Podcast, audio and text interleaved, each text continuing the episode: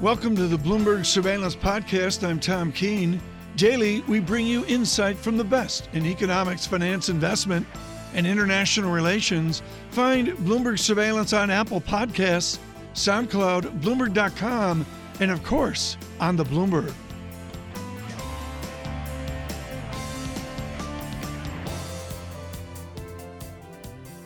Our guest right now is Luigi Zingales. He is Chicago Booth Professor of Economics on changes having to do with the tax overhaul plan. But Luigi, always a pleasure. And I just got to say, I'm going to throw you one that maybe you didn't expect, but because you're uh, visiting the uh, the Northeast from Chicago, uh, I'm wondering if during your travels you see things that then change the way you apply your professional and academic skills to specific problems of economics. Because you're the author of two widely known books. One is is called Saving Capitalism from the Capitalists, right? And the other is A Capitalism for the People, recapturing the lost genius of American prosperity. And I'm wondering when you travel around the country or indeed around the world, what do you pick up that may apply to both of those themes?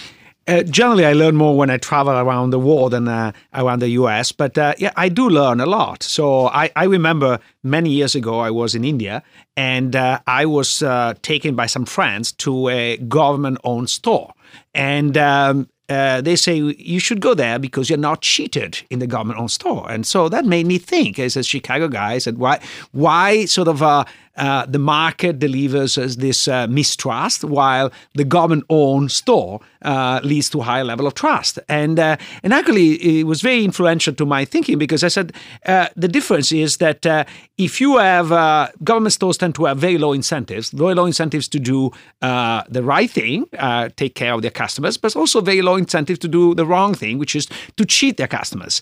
And so, in, in a system that is completely unregulated, where the law is ineffective, uh, you don't know where the incentives of the market incentives will go. And, and in, in India, where enforcement against uh, corporate uh, fraud uh, to customers, etc., is not so strict, you end up having uh, that, uh, that the market delivers more incentive to cheat than actually to behave properly. So I think that that was very uh, influential in uh, my thinking about capitalism in general and rules. All right. So is that something that you can apply to the tax overhaul package as you know it to be?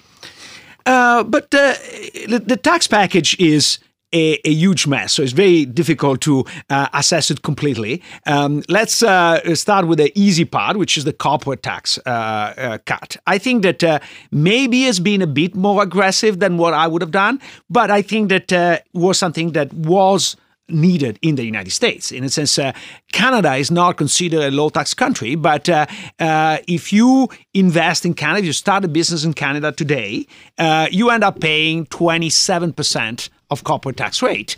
And if you were to set business uh, next door in the United States, on average, you are getting a 39%, at least the statutory tax rate. Then there are all the loopholes. But if we want really to motivate a business to start, I think lowering the corporate tax rate was a necessary thing to do.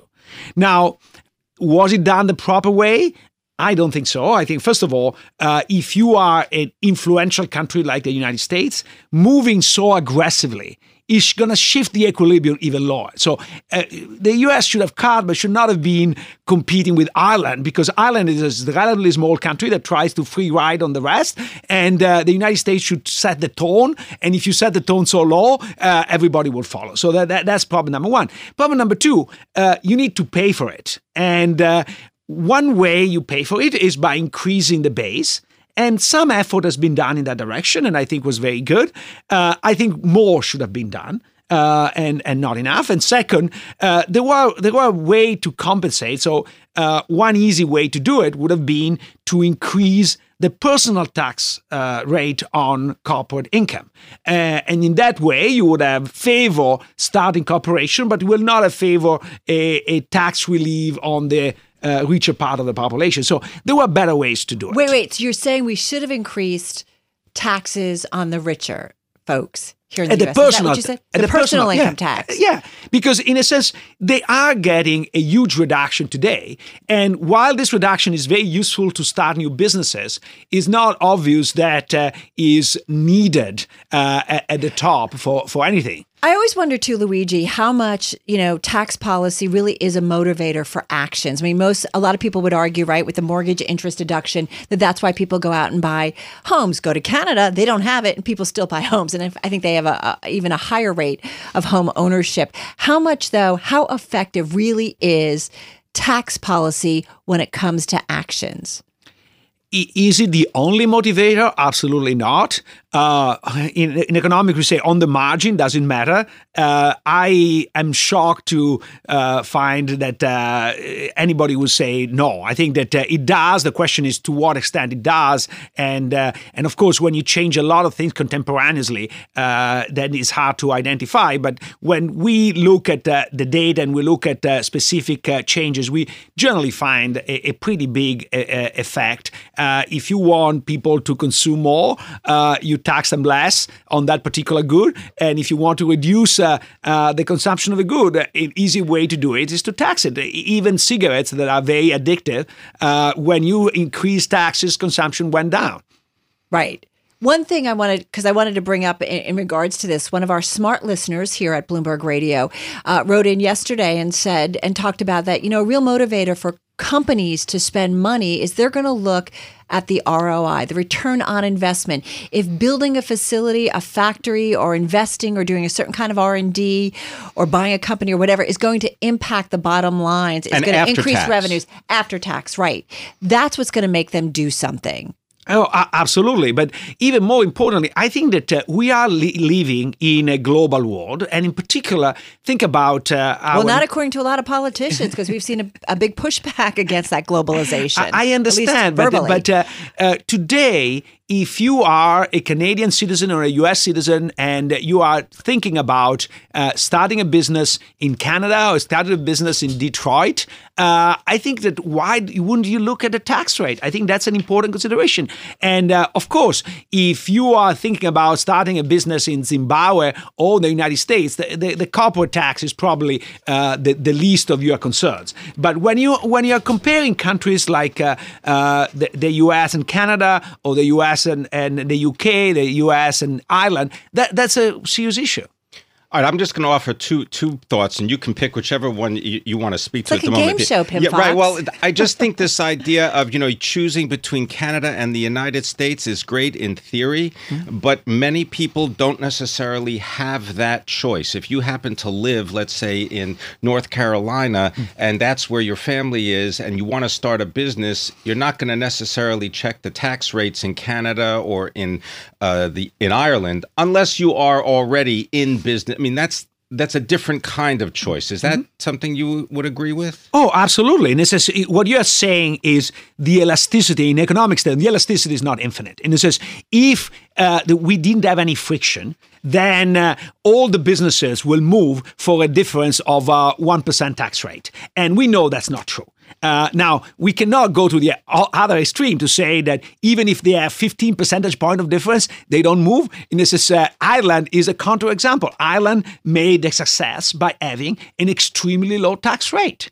And when during the financial well, crisis, success measured by what? I mean, it, for example, by economic growth, okay, Ireland, and, and, per capita income. Remember, people were emigrating from Ireland to come to the, this country. Now they do the other way around. Indeed, it, but eh, as you said earlier, the economy and the very size of the country is such that compared to, let's say, the United States, if you have one company leave the United States, the effect might be minimal. Whereas if you have one company go to Ireland, that may change the whole landscape of a particular industry group. I, I completely agree, but uh, there is no doubt that Ireland has been a success story. Correct, and and this success story has been based on attracting foreign investments uh, because they have low tax rates and of course, they speak English, they have good rule of law. Close so, to the European Union. All this stuff. So if you do that in isolation, again, if you are Tunisia and you lower the tax rate, it's not that uh, people will fly the next day. Uh, however, having a lower tax rate is a comparative advantage, and uh, uh especially uh, for multinationals. I agree with you that if you start your own little business, uh, then you t- start ne- generally next to home because that's where you have your network, that you know the market, and so on and so forth. But if you are a multinational, or once Right. your business start to be successful, then you relocate. And this is uh, Right. and, and, we're, and we're seeing, Luigi, a lot, actually a lot more major companies even doing more in their backyards, doing producing and manufacturing closer to where they're selling. We're seeing that kind of trend happening. All right, Luigi Zingales, we hope you're not out of a job soon because we want to continue talking with you. Finance professor at University of Chicago, Booth School.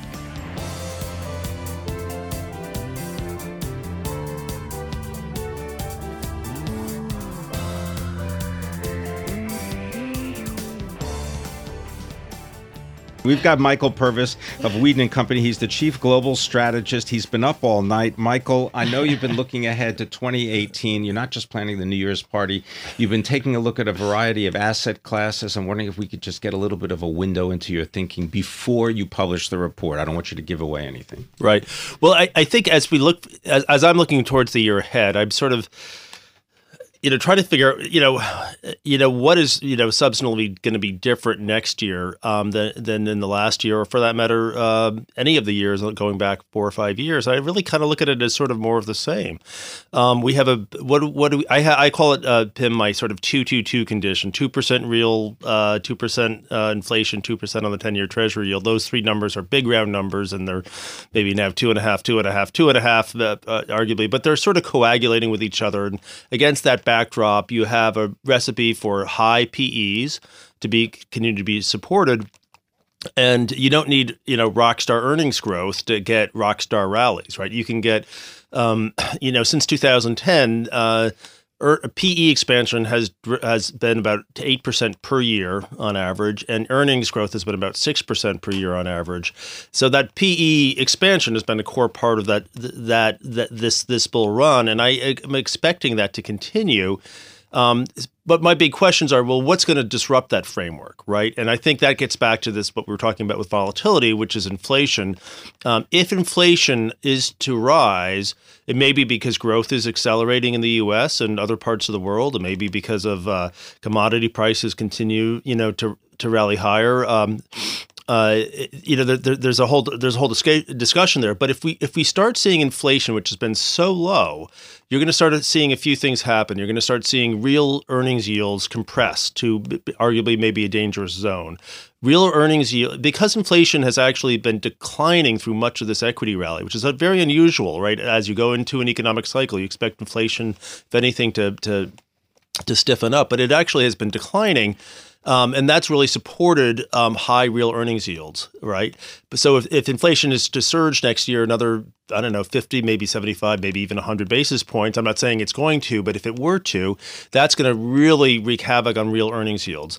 Um, a second thing that's going to do is it's probably going to lift the treasury yields um, much higher. And as that happens, the the spread between the um, uh, the dividend yield on the S&P 500 and the treasury yield is going to widen to the bit where you're not going to have that that's my way of sort of quantifying where the fed put is and that fed put's going to fall much further out of the money so that's going to make take a much more robust volatility uh, drive a much more volatility surface um, and then finally you know it's going to really inflation's going to drive down earnings visibility um, the the, er, the year over year earnings growth we've had um, during this rally has been if you actually look at the volatility of that earnings growth. It's been about the lowest it's been since the S and P started in the early 1950s, um, and and I think what's going to as inflation goes higher, you're going to get into a lot more interesting questions about where margins going to actually be, and you don't need a lot of margin compression to offset any top line growth, mm. right? Basically, if you were to get 100 basis points um, uh, uh, pick up in top line growth because of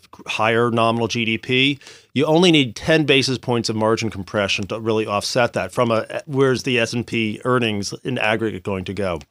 So that so, says to me that there could be, you know, in terms of the equity moves, we could start to see a different direction next year. Oh yeah, I think I think ultimately what, what you know it's, it will be a much more interesting discussion if we get a higher inflation story there because for all those reasons mentioned, you're going to see a richer volatility surface.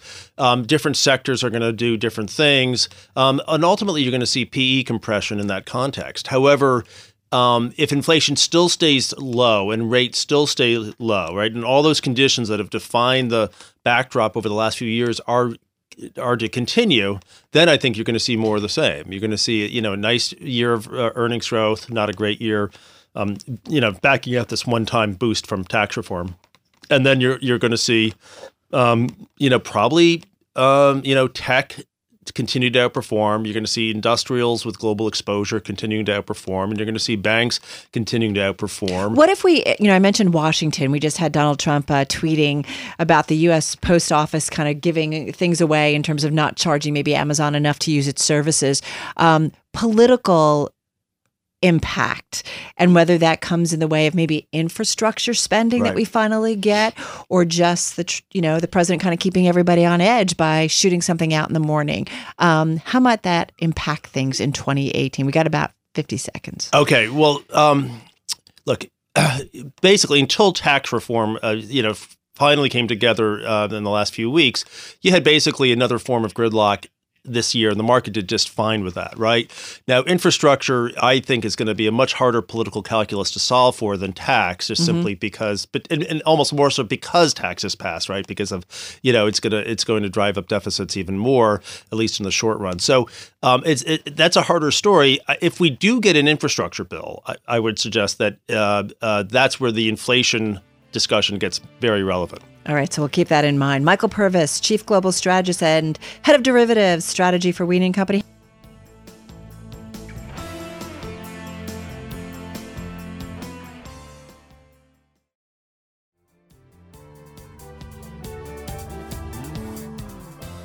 Well, if you're getting ready to travel, perhaps for the New Year celebration, none better than Julian Kheel, senior analyst at The Points Guy, to help us understand what's going on in the world of travel. Julian, thank you very much for being with us, and Happy New Year to you. Happy New Year to you too. Good morning. Good morning, and um, just so uh, I guess I'm, I should be, uh, you should be glad that you were not on that ANA flight from LAX to. Uh, I guess it was Tokyo to Narita. Uh, can you just recap, just because it's such an amazing story? Love How is story. it possible that someone who had a boarding pass for another flight managed to actually get through that screening machine? I mean, sometimes I have trouble getting through the screening machine even with the right ticket. And the person actually found a seat, and it was four and a half hours, I think, before they found out what was going on. Can you give us any detail? Yeah, this is this was definitely a breakdown in security. Uh, basically, what happened was, and the reason we know all this happened is because Chrissy Teigen the, uh, was tweeting it on. Uh, it, she was on the plane in business class and tweeting it as it went. Help! Just, just help Model people. Uh, thank you. Just model- who is she? Sorry. and-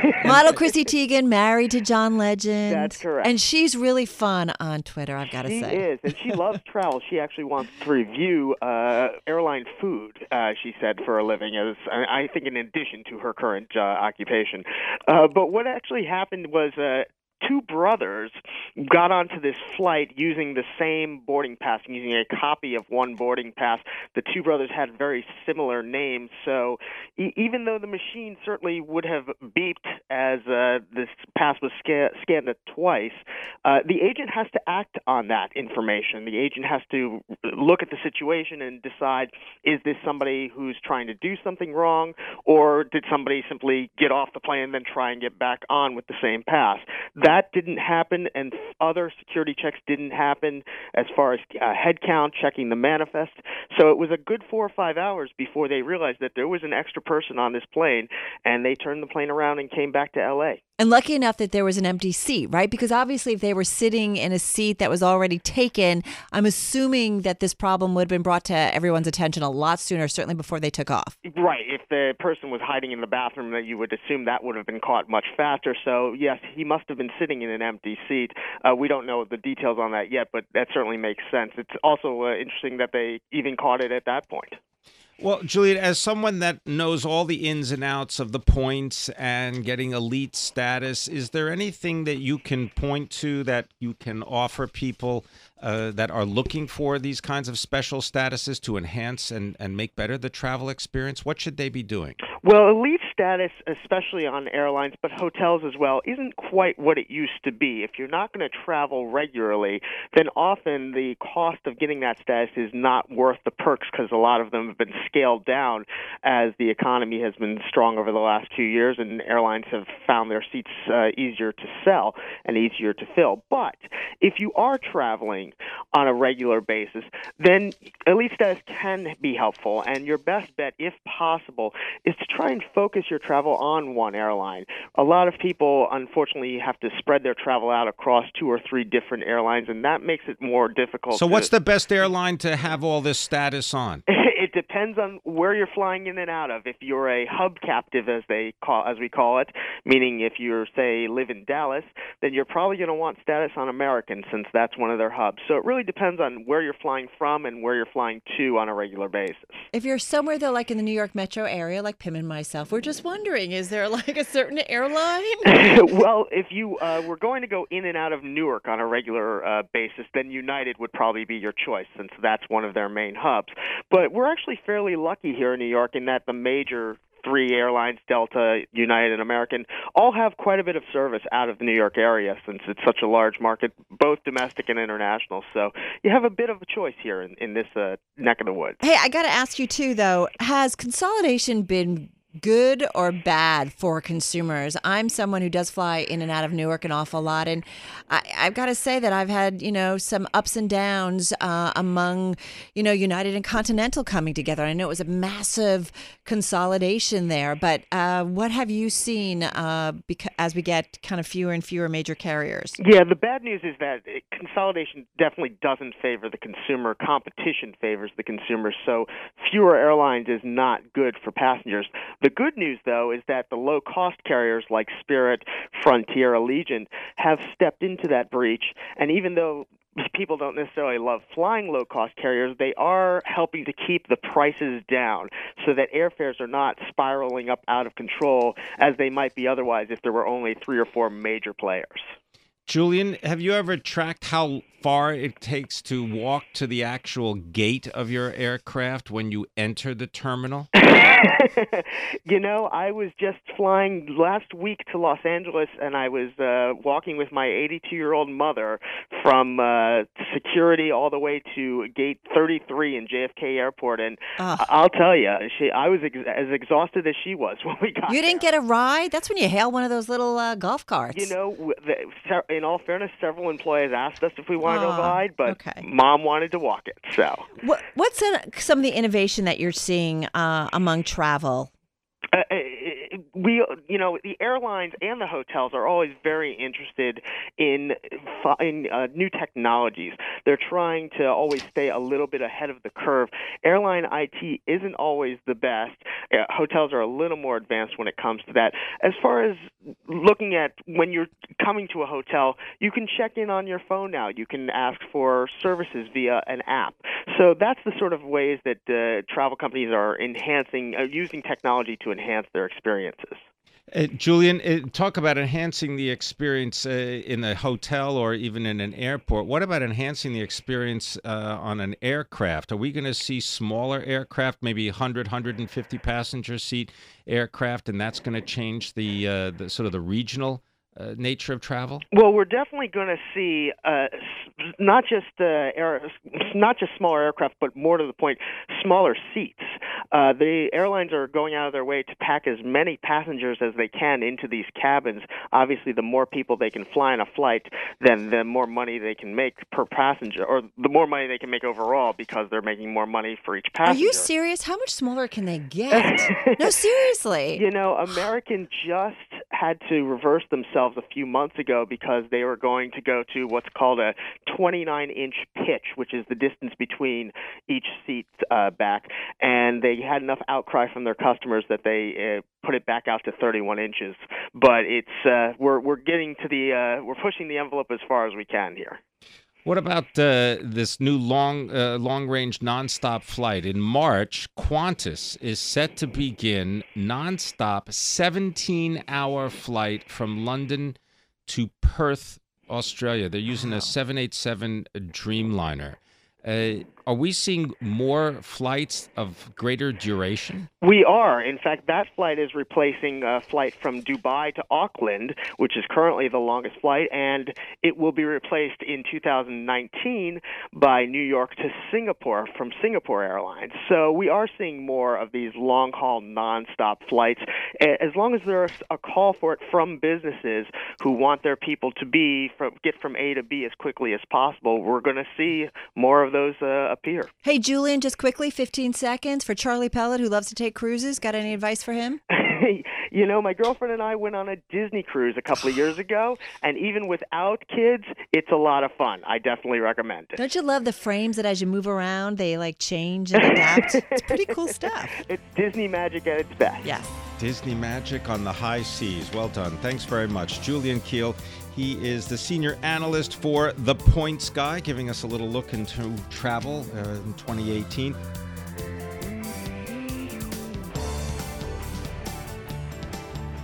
Thanks for listening to the Bloomberg Surveillance Podcast. Subscribe and listen to interviews on Apple Podcasts, SoundCloud, or whichever podcast platform you prefer. I'm on Twitter at Tom Keene. Before the podcast, you can always catch us worldwide on Bloomberg Radio.